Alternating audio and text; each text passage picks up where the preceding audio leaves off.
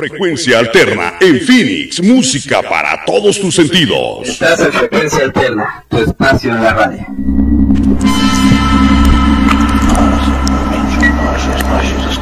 Se abren las puertas de Ultratumba. Bienvenidos a Frecuencia Paranormal Arizona, un espacio dedicado al mundo esotérico y sobrenatural. En un momento comienza.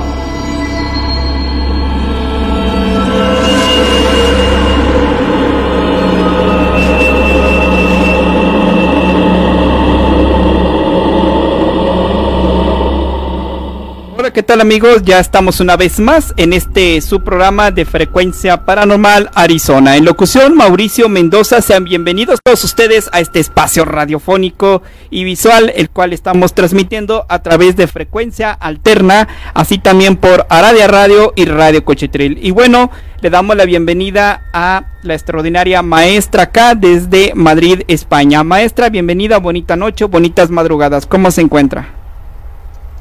Bonitas madrugadas, Mau. Pues me encuentro muy bien, gracias. Eh, saludar, por supuesto, a Franco y a toda la gente bonita que nos escucha. Así es, maestra. Pues bueno, vamos a platicar sobre la segunda parte de este extraordinario tema que lo dejamos, eh, pues con la, con un poquito de de zozobra, digamos, dejamos a la, a la gente con, se dice por acá, maestra, con el Jesús en la boca por saber más todavía.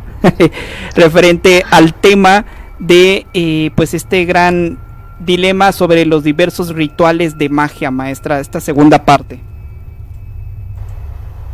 Sí, bueno, en la primera parte, pues, a ver, aunque sean pinceladas de conocimiento, siempre doy un poquito más, un, un poco más. Pero evidentemente hay mucho más que profundizar y hay mucho, mucho tema que estudiar. A veces en los libros no existe todo este tipo de datos y siempre necesitamos un guía terrenal. Algunas personas se niegan a tener un guía terrenal porque piensan que esto es la única forma de sacarles el dinero, pero no todos los guías terrenales piensan en el dinero, que es algo material. Cuando una persona tiene una elevación espiritual y busca otro tipo de, de propósitos en la vida, no es todo el dinero. Eh, todo el mundo sabe que yo no, no me dedico a hacer trabajos y yo solamente hago enseñanza. Y no hago trabajos no porque no me gusten sino porque realmente pues bueno no me dedico a, a este a esta faceta. Un día quizás sí que lo haga pero no no creo porque requiere mucho tiempo y bien, pues bueno, vamos a continuar con este gran tema, retomando el programa anterior, maestra. Eh, pues estamos platicando este, sobre los cómo se realiza un ritual, qué, qué artículos se necesitan para hacer el mismo, qué preparación se tiene que realizar, platicó un poco sobre el tema de las velas, también nos platicó un poquito eh, sobre el decreto que es importantísimo, en fin, platicamos sobre varias cosas y en este programa vamos a tratar de platicar sobre el mismo tema de los rituales, pero de otros ángulos que no habíamos eh, narrado o platicado en el programa anterior. Y uno de ellos es los portales, maestra. En el programa anterior platicamos o usted nos comentó que efectivamente que al momento de que uno realiza un ritual, pues se abren los portales. Y uno de los grandes problemas que tiene la gente es que terminan su ritual, sí, todo bien, pero dejan el portal abierto. Y esto les contrae complicaciones aún peores que el mismo ritual. Hay que recordar que el programa pasado hablamos de los rebotes, que eso no tiene nada que ver con los portales, son dos cosas totalmente distintas, maestra. Puede ser que que te caiga un rebote y aparte tengas el portal abierto para acabarla, ¿no, maestra? Bienvenida. Mm, gracias, Mau. A ver, los portales siempre van a estar abiertos, Mau, porque si no, ¿cómo va, vas a evocar a las entidades? ¿Cómo vas a abrir esa puerta para que esa energía fluya? O sea, lo normal es que eh, los portales queden abiertos y luego puedas cerrar esos portales, porque esos portales tienen una apertura de un, tiempo determinado. Si no cerráramos esos portales, pues se quedarían abiertos y cada vez serían más y más y más grandes como en algún programa anterior hemos hablado. Y claro, el problema de esto es que por ahí es como una puerta de que entra muchísimas entidades oscuras. Las entidades oscuras van a buscar alimento que son las personas en darles emociones feas, por así llamarlas, y eso lo que nos va a causar es pues pues malo. Por eso estábamos hablando anteriormente en el programa anterior que algunos trabajos no se pueden hacer en la casa. El, el, motivo es exactamente eso, porque dejan el portal abierto. Y mientras el portal está abierto, porque estamos trabajando con las entidades, eh, por ahí pueden entrar pues entidades, otro tipo de entidades oscuras. Si no lo tenemos bien protegido, no hemos, no somos eh, somos principiantes en esto y, estamos todavía practicando eh, este manejo de energías, pues posiblemente se nos escapa de la mano y pues tengamos un, algún percance con una entidad que pues quizá no sea muy, muy simpática o muy sociable. El tema de hacer este tipo de rituales en lo que es el altar, en tu altar principal, y tú estar allí, en muchas, muchas ocasiones los altares están en nuestra habitación, ¿de acuerdo? y cuando ustedes hacen un ritual pues así un poco más fuerte una sanación un rompimiento de o sea cierre de caminos etcétera o una destrucción ¿por qué no? porque he visto mm, fotografías y cosas de gente que hace destrucciones en su en su altar y está está en su casa el problema de esto es que cuando tú estás llamando a estas entidades, estamos hablando de unas entidades de bajo astral.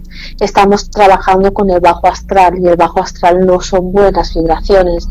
Con lo cual, eh, si luego no se cierra el portal, el portal se va a quedar abierto y estamos en nuestra casa. Y ahí viene todo el problema. Maestra, eh, vamos a platicar un poquito sobre el tema de los portales dentro de los rituales. Se me hace interesante. Yo hace mucho tiempo tenía tentación de preguntarle esta situación. Por ejemplo, se hace el ritual, se, entendemos que se abre el portal, terminando el ritual, se cierra el portal. Pero ¿qué pasa en aquellos trabajos que conllueve distintos días? Eh, ¿Ahí qué pasa con el portal?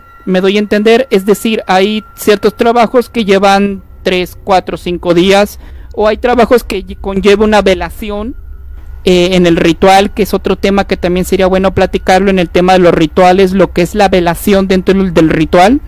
Pero ¿qué pasa con el teorema de cuando el ritual conlleve bastantes días y el portal tiene que seguir? ¿Se abre diario o se deja abierto? ¿Cómo es el contexto aquí?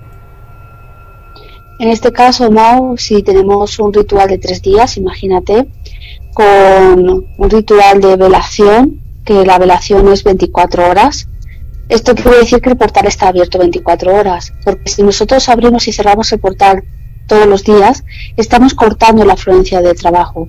Las entidades que están trabajando con nosotros, si, si fueran bajos astrales, no, no serían los mismos y nosotros necesitamos que la misma energía fluya para los tres días. No podemos cambiar así como así.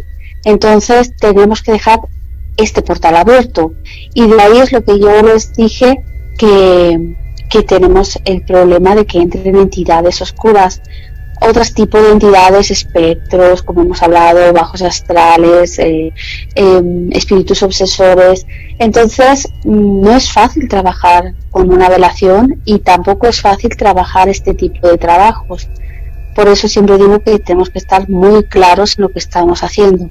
Así que no podemos cerrar y abrir y cerrar el portal para, bueno, yo abro y cierro hoy y mañana abro y cierro. No, que la afluencia de, de eh, de energía se cierra y luego hay que volver a, moldar esa energía, con lo cual no se cierra y ahí viene el peligro.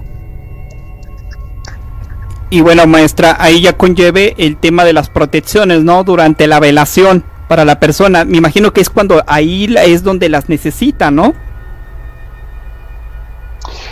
Eh, a ver, las velaciones son rituales tanto para sanación como para hacer daño y son 24 horas, con lo cual se, se usan velones muchas veces para que se queme durante mucho tiempo, porque prender velas de lápiz, pues una vela de lápiz aproximadamente duraría ocho horas quemándose normal. A veces se, se consume muy rápido, entonces lo mejor es trabajar con velones. Y trabajar con velones requiere mucha energía, porque hay que mover muchísima energía ahí. Y bueno, si fuera una relación de un día, podríamos abrir y cerrar el portal ese día. Pero si fueran de varios días, no. Y si es una novena, tampoco. Existe un ritual que muchos de ustedes seguramente habrán visto, que es el, el volteo de San Juan, de San Juan del Volteo, que son nueve días y las personas piensan que es nueve días haciendo, poniendo la vela a la vela, no, no es eso, hay que tener el portal abierto durante nueve días y esto es lo peligroso, porque si no controlan los bajos astrales y las energías, pues podemos ensuciarnos más que limpiarnos. Ok, maestra, para cerrar el portal, ¿Basta solamente con el don de la palabra o es necesario algunos otros artículos o otras cosas para poder cerrar este los portales, maestra? Claro, siempre y cuando uno mismo los haya abierto, claro está. A ver, si uno mismo ha abierto los portales los puede cerrar, pero no puedo decir cómo, ¿vale? Porque tendría que explicar y remontarme al inicio justamente al inicio del ritual, ¿no? Entonces, eh, el problema de los, de los rituales que no se cierran los portales es que la persona que ha creado ese, ese portal eh, tiene facilidad de, cerrarlo, pero si no lo ha hecho y se va, imagínense que estamos en un edificio abandonado, hacemos un ritual allí y no cerramos ese portal, lo dejamos ahí abierto, ese portal va aumentando su, mm, su apertura, su puerta, su vórtice, se va abriendo, abriendo más, por, porque va recargándose de energía, porque el mismo lugar tiene energía negativa, con lo cual se va abriendo cada vez más. Y a veces cuesta muchísimo cerrarlo, yo te diría que en sitios, por ejemplo, abandonados, ni vale la pena cerrarlo porque se necesitaría pues muchísimos eh, brujos o, personas para poder cerrar este tipo de, portales. Y un portal que está sencillito en casa, pues bueno, con una limpia se puede hacer, pero claro, si nosotros dejamos el portal abierto, luego lo cerramos porque tenemos que sacar todos los bichos de dentro y luego el día siguiente estamos prendiendo velas, pues es que no vale la pena. Deberemos de centrarnos y saber lo que estamos haciendo. Maestra, usted nos comentó sobre limpia o sería desalojo, maestra. En este caso sería, si el portal se, se abre y entran entidades, sería un desalojo, sería un destierro, lo que se llama, ¿de acuerdo? Destierro, exorcismo, llámelo como quiera. Pero sería quitar ese tipo de energías de ahí que no tienen que estar ahí y devolverlas de donde han venido. Y a veces, pues, si el, el portal es muy, muy grande, pues se requiere mucha energía y a veces no se consigue. A veces es más fácil mover a una familia de ahí y marcharse que realmente cerrar el portal. Y en algunas ocasiones eh, la energía eh, lo que hace es seguir la energía que se ha marchado. Sí, sí, claro. O, o también destruir de plano el lugar, ¿no, maestro? Sí, podemos destruir el, el, lugar, pero el problema está de que si, por ejemplo, ha habido, hay tierra viva, hay tierra de, que no tiene, no hay concreto, no hay nada, entonces el lugar sigue vivo, el portal sigue abierto y va a seguir abierto aunque no haya nada. Eso pasa muchas veces en los cementerios, eh, Mau, cuando quitan las lápidas, ¿vale? A algunas tumbas se las llevan y lo demás pues le ponen ya está lo dejan ahí un descampado sin nada más de acuerdo pero si sigue estando esa vibración de muerte no se ha ido ni se irá porque la tierra tiene muerte ¿entienden? entonces el portal es lo mismo. Una vez que el portal se abre y se tumba todo el portal seguirá estando ahí porque sigue estando la vibración en la tierra sobre todo te hablo con, con los edificios abandonados. Los edificios abandonados están rotos y siempre hay tierra, escombros y suciedad. Entonces, por eso, en una casa normal que supuestamente todo está limpio, pues oye, el portal no es tan grande como, como en otros sitios. Y estos portales regularmente están creados por lo más coloquial, por rituales maestra o bien por este oráculos, el cuales se utilizaron como juego. Puede ser un ritual, como hemos dicho, de abrir un portal para que entidades o entidades entren, trabajen y luego pues con la misma salgan y se cierre la puerta, ¿vale? Pero si estamos hablando de Ouija, supongo que te referirás a eso, Mau, si estamos hablando de oráculos como la Ouija y tal, pues entonces estamos abriendo un portal a través de esa Ouija, a través de ese oráculo, ¿de acuerdo? Entonces el portal es ese oráculo, no el lugar, sino el oráculo. Y es igual de peligroso. Maestra, ahora hablemos algo que también que dejamos pendiente en el programa anterior sobre los rituales, porque no hay que, no hay que olvidarnos que el tema central es el ritual todo lo que encierra los rituales, pero obviamente los portales pues es una parte que nos hacía falta platicar y que muchas veces se deriva de un ritual, obviamente. Eh, en el contexto de, obviamente, del ritual, quisiera que platiquemos un poco sobre el lugar. Mucha gente hace sus rituales en el suelo, otra gente los hace en algún bosque, otra gente más los hace en algún río. Entonces, ¿Qué tan importante es el lugar donde se realiza el, lugar? Y si fuese así, ¿en qué lugares no es recomendable hacer este el, ritual maestra? Ya nos había comentado en el anterior programa sobre el, interior de la casa que por eso se hacía en los patios, etcétera, etcétera. Pero me refiero en un lugar concreto, el lugar donde lo estás preparando, porque hay veces que lo hacen en una mesa, hay veces que lo hacen en, en el suelo. Eh, eh, ¿Qué tiene que ver esto? ¿Qué tan importante es o no? Es muy importante, Ma, porque muchas personas hacen los rituales encima de la mesa donde comen. Y cuando eso lo hacen, dejan toda la vibración ahí y luego su familia se sienta a comer. Eso es malo. Igual que usan utensilios, ¿de acuerdo? De platos y vasos y tal para, para mm, o, cuchillos que, que los aplican para hacer cosas, para cortar la vela, el palo, lo que sea, y luego lo dejan ahí para que se lave y luego lo vuelven a utilizar y su familia come de eso. Eso está mal. las herramientas que se usan en el altar no se usan para comer. No se usan para comer ni se usan para nada que tengamos que ingerir y muchas personas lo, también lo que hacen es eh, lo, lo realizan en el suelo de su casa porque eh, es amplio y lo, lo, realizan ahí o lo realizan en, en, una habitación que está llena de trastos, de, de, cosas que están apiladas. Esta habitación está sucia, nunca se... No, no, ¿Sabes? Es simplemente como una especie de trastero y lo, lo generan ahí, pues eso tampoco es así. Entonces hay que, hay que saber, hay que tener su lugar específico. No podemos usar cualquier plato ni vaso, ni podemos usar cualquier herramienta, ni cuchillo, ni también, ni tampoco cualquier lugar. Hay gente que me ha dicho que ha hecho rituales de endulzamiento en el baño. Imagínense, cuando el baño está, está en conexión con, con la muerte, está, pues, es uno de los, de los conectores de, del más allá, más, más, mm, vamos, está largo en el día, que todo el mundo que tenga un sendero claro y haya estudiado un poco sabe que el espejo del baño es un portal. De hecho, todos los, los juegos macabros y terroríficos están casi todos en el baño. Eh, maestra, nos quedan un minutito y medio, si no ahorita lo retomamos regresando. Mejor, ¿sabe qué? Mejor regresando eh, retomamos el tema para ampliar más.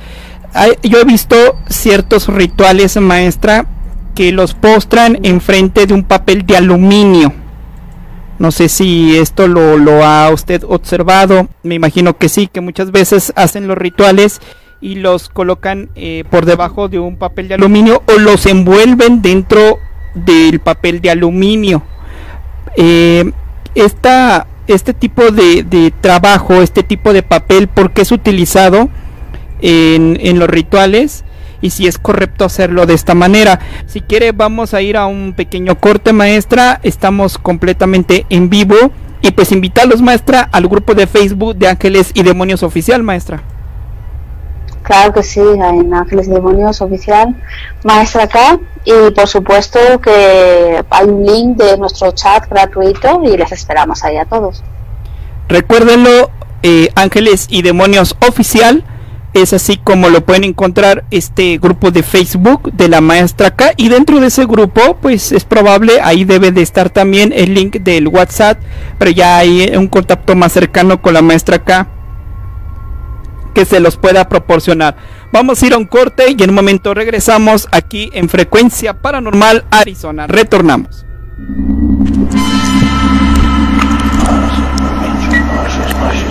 En un momento regresa Frecuencia Paranormal Arizona.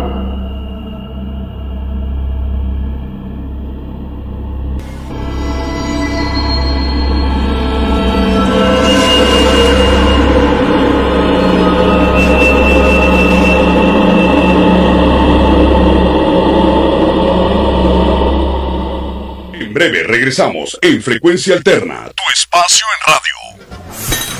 ¿Tú sabes qué? Eres mi carnal, viejo. Eres mi cuate. No, no, que mi cuate. Eres mi brother. Ven acá, dame un abrazo. Dame un abrazo. ¿Sabes qué es? Es que te quiero como un hermano. Y no te lo digo porque sí, te lo digo porque así es.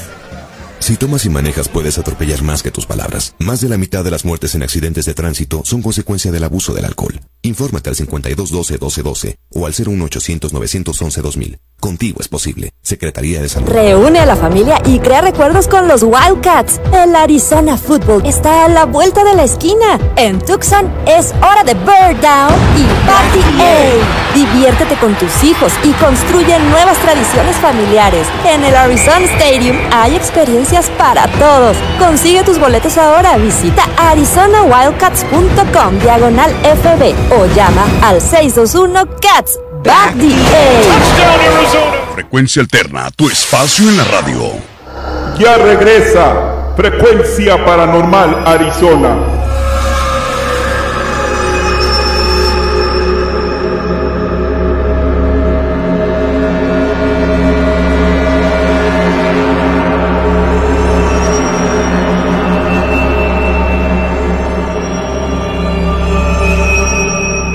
Regresamos completamente en vivo en este subprograma Frecuencia Paranormal Arizona a través de Frecuencia Alterna. También estamos transmitiendo a través de Aradia Radio, su radio paranormal, y desde Radio Cuchitril. Estamos aquí con la maestra K con el gran tema. La segunda parte obligada era necesaria esta segunda partitura, esta segunda parte sobre los diversos rituales de la magia. Y bien, maestra, pues eh, ya el bloque anterior eh, este, ah, se habló de los portales, eh, también hablamos del lugar, que es importante.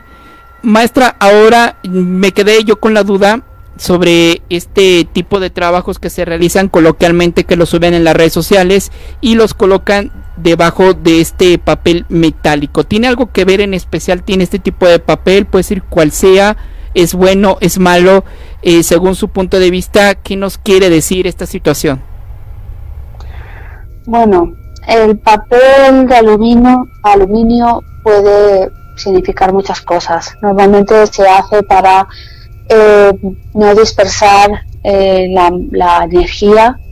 En algunas ocasiones se hace para no manchar el lugar. Cuando se pone en el suelo y supuestamente es porque es un suelo que no está consagrado y entonces se pone este trozo de papel para como de protección o de barrera, ¿no? A mí no me gusta trabajar con, el papel de aluminio, tengo que decirlo. A mí me gusta consagrar todo y, no me gusta eh, usarlo, pero bueno, cada quien eh, es respetable. Las personas que envuelven eh, los trabajos con, con, el aluminio pueden ser porque invisibiliza, supuestamente, entre comillas, el trabajo que se está haciendo. Pero para invisibilizar el trabajo, para que otro brujo no lo pueda detectar o no salgan los registros, eh, se usan muchas cosas, no solamente eh, lo que es la, el papel, ¿no? A mí, no sé, me parece me parece una práctica que a mí, a mí, a mí personalmente no me gusta y no, y no, no enseño. En alguna ocasión mis alumnos me han podido encontrar, por ejemplo, un plato liso de un, de un color específico o simplemente tiene muchos dibujos y entonces lo que hacemos es envolverlo, envolverlo con este tipo de, de aluminio por la cara que está opaca para que no reflecte, porque sabemos que si reflecta abre portales, entonces para que no reflecte y lo que hacemos es que directamente pues la, lo, lo, conjuramos para esto. Y, y, luego ya cuando ellos pueden ya tener su, su entre comillas su, sus herramientas correctas pues ya lo desechan. Yo no lo suelo no lo suelo usar. A mí me gusta trabajar directamente en conexión con, con las piedras que tengo para trabajar o con los platos que tengo para trabajar eh, directamente con, con esto. O el suelo que lo tengo consagrado Bien, maestra, pues bueno, aparte de, bueno, ya platicamos sobre los portales, ya ahondamos un poco sobre el lugar que debe estar consagrado, que eso es importante también, y si no, pues ya entendimos hoy, pues de hecho, eh, hoy aprendimos mu muchas cosas más indudablemente, pero sobre el papel arroz eh, desconocía que era un aislante de energía o que la concentra, aunque entiendo el contexto que usted nos explica que prefiere mejor eh, que, el, eh, que, el, lugar esté consagrado, porque si el lugar está consagrado significa que está limpio, que la deidad está de acuerdo que ese es su lugar, que ese es su espacio o que es el espacio para, para trabajar. Entonces digamos que, que pues ya es un, una tierra ya preparada, hay que llamarlo así. Bien. Uh -huh.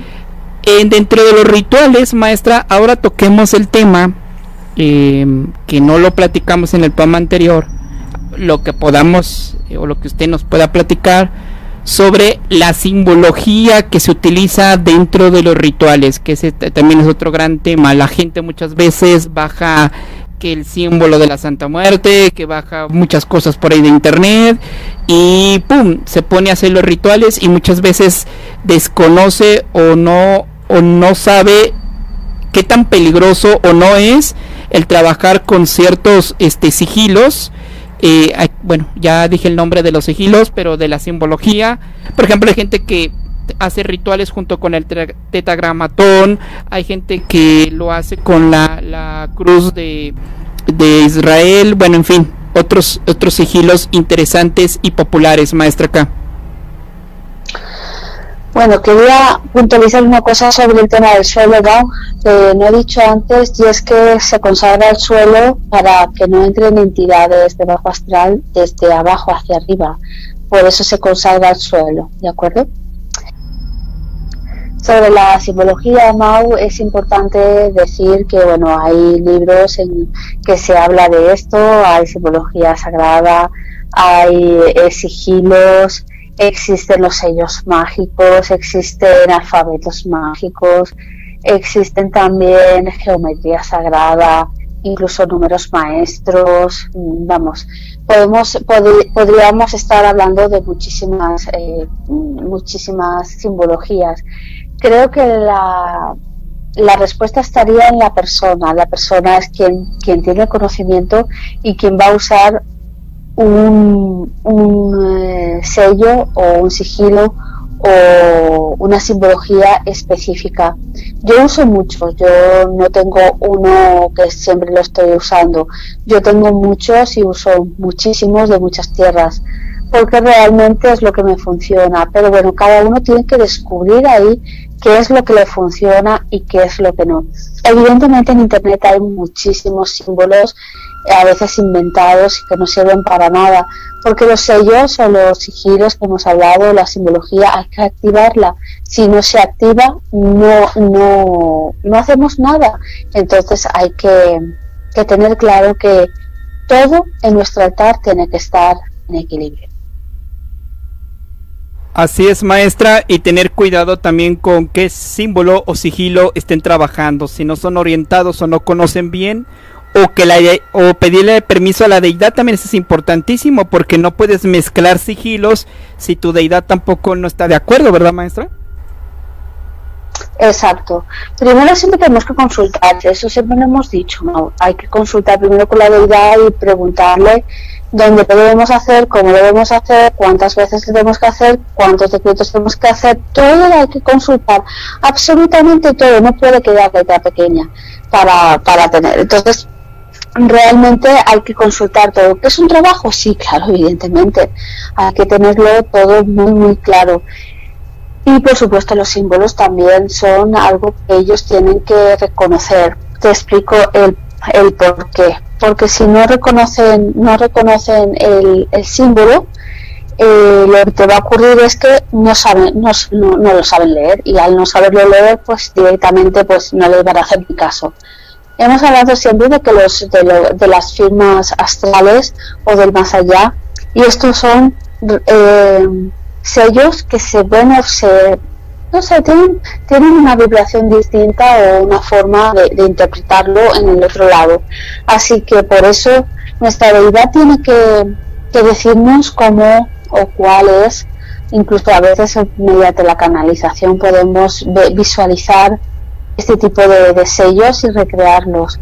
Pero claro, eso viene con la experiencia, ¿no? Desde luego que sí, maestra. Bueno, pues eh, para estamos platicando sobre los rituales, estamos platicando sobre estos rituales eh, mágicos, todo lo que los envuelve. Los instrumentos, maestra, eh, dentro de los rituales, aparte de las velas, que lo más coloquial, también existe otros artículos los cuales pueden ayudar a que el ritual sea mucho mejor o que sea mejor aceptado. Es decir, eh, me refiero, por ejemplo, a la famosa varita mágica, al caldero, otras herramientas que son necesarias o que se utilizan en ciertos rituales eh, que ayudan a que el ritual tenga una mayor eficacia, maestra. Sí, por supuesto, las herramientas consagradas son muy útiles de hecho, pues eh, todo lo que está a nuestro altar es útil, nunca, nunca está de más, siempre tiene un porqué de estar ahí. No tenemos cosas inútiles, por así decirlo, o de adorno. Nosotros usamos exactamente todo lo que hay en el altar, ¿no? Eh, de una forma o de otra, pero las, las usamos, ¿no? Entonces, las herramientas importantes, sí, por ejemplo, el atame o la daga es importante. Eh, tenemos lo que tú has dicho que es el caldero, en, algunas eh, en algunas creencias o, ideologías se usa, en otras no. Tenemos la varita mágica o los báculos, en el caso de hombres, para poder llamar a nuestras entidades, a nuestros eh, deidades. La varita mágica la usamos para activar eh, o consagrar eh, objetos más pequeños o transformar energía.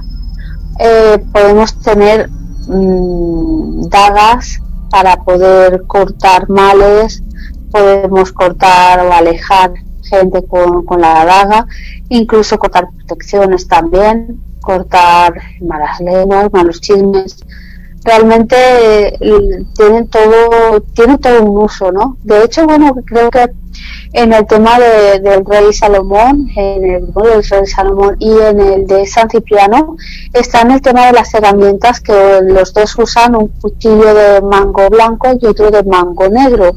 El blanco era para sanar y para, para proporcionar cosas buenas y el negro era para matar y hacer cosas malas. Y a mí eso me llama mucho la atención, ¿no? Porque actualmente una daga pues no sirve para sacrificar, pero sí sirve para cortar daños.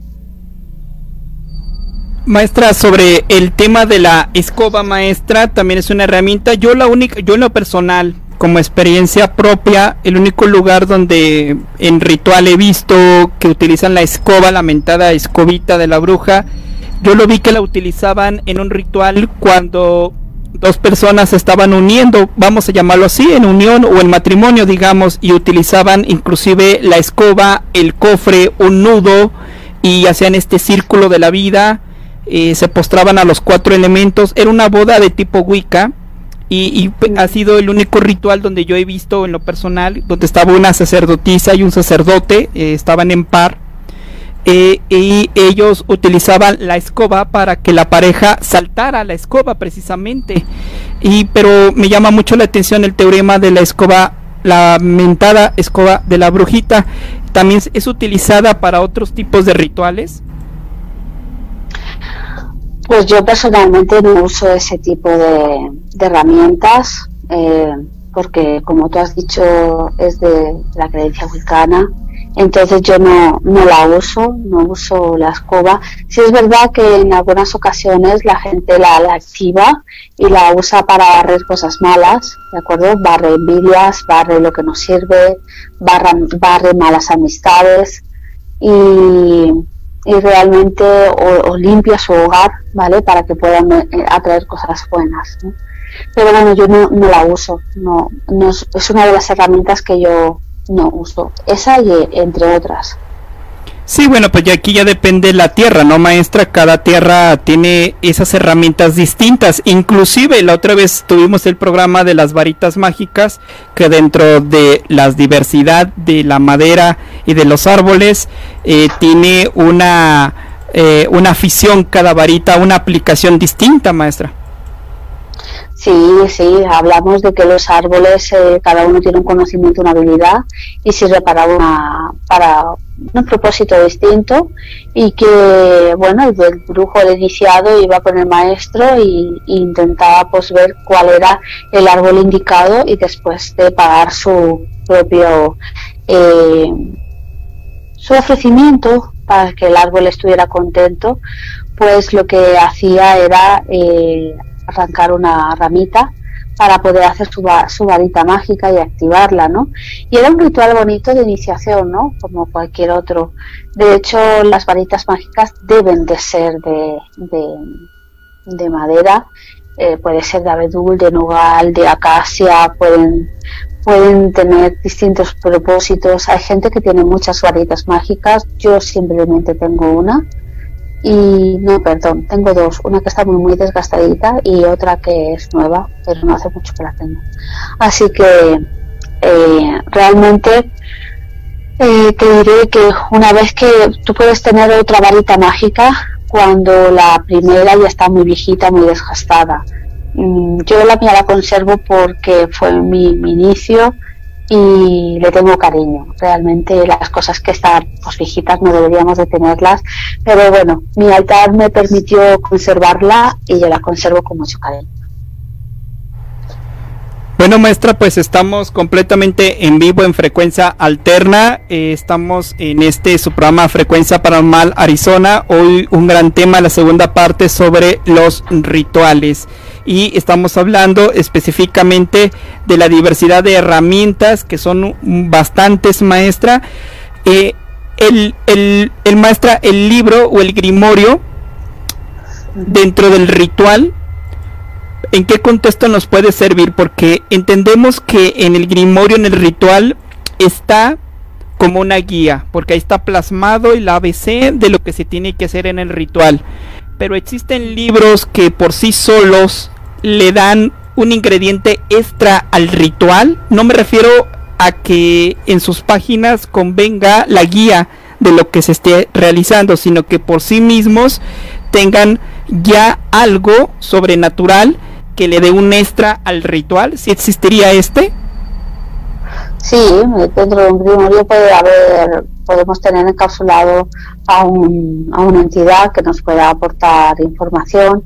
También podemos escribir una, una pregunta, una, una pregunta y que nos la contesten.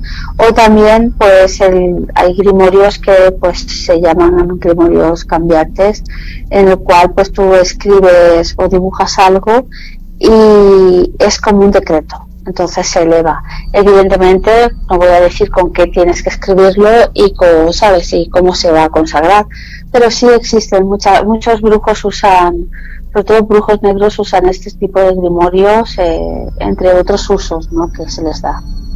Ok, pues bueno, eh, es interesante esta, esta mancuerna maestra porque es otra herramienta y es muy famosa y coloquialmente muy, es una imagen muy solicitada inclusive en, las películas o en las historias, ¿no? Este famoso libro, hay que llamarlo así, vamos a ponerle un mote, maestra. El libro de las sombras, el tan famoso libro de las sombras, el cual eh, es donde está la, la bruja y que está realizando este ritual y que el mismo libro por sí solo le da asesoría, le da una cierta influencia, pero ya nos acaba de explicar que no es simplemente el libro, sino que puede ser que tenga una entidad encapsulada dentro de él, el cual le da un cierto conocimiento, un cierto plus, una cierta energía adicional a lo que estás realizando.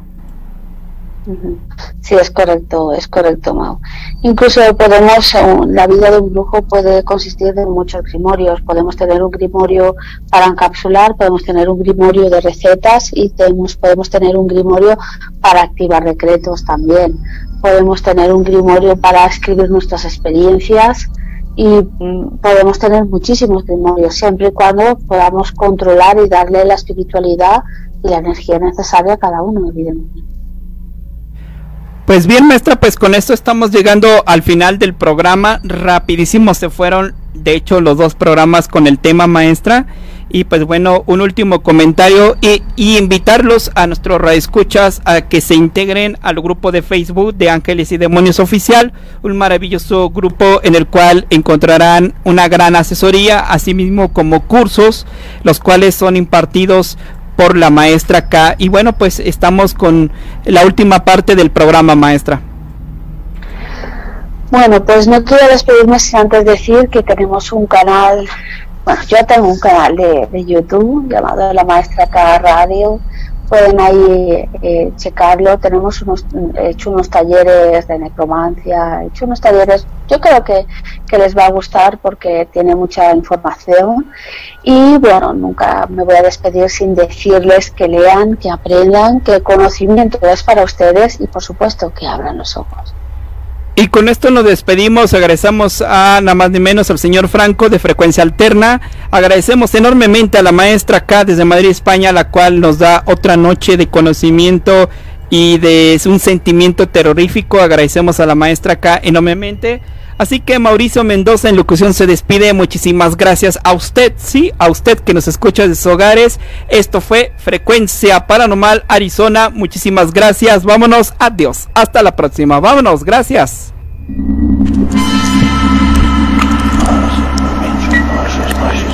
Este fue tu programa, Frecuencia Paranormal Arizona. Los esperamos en la siguiente sintonía de Ultratumba.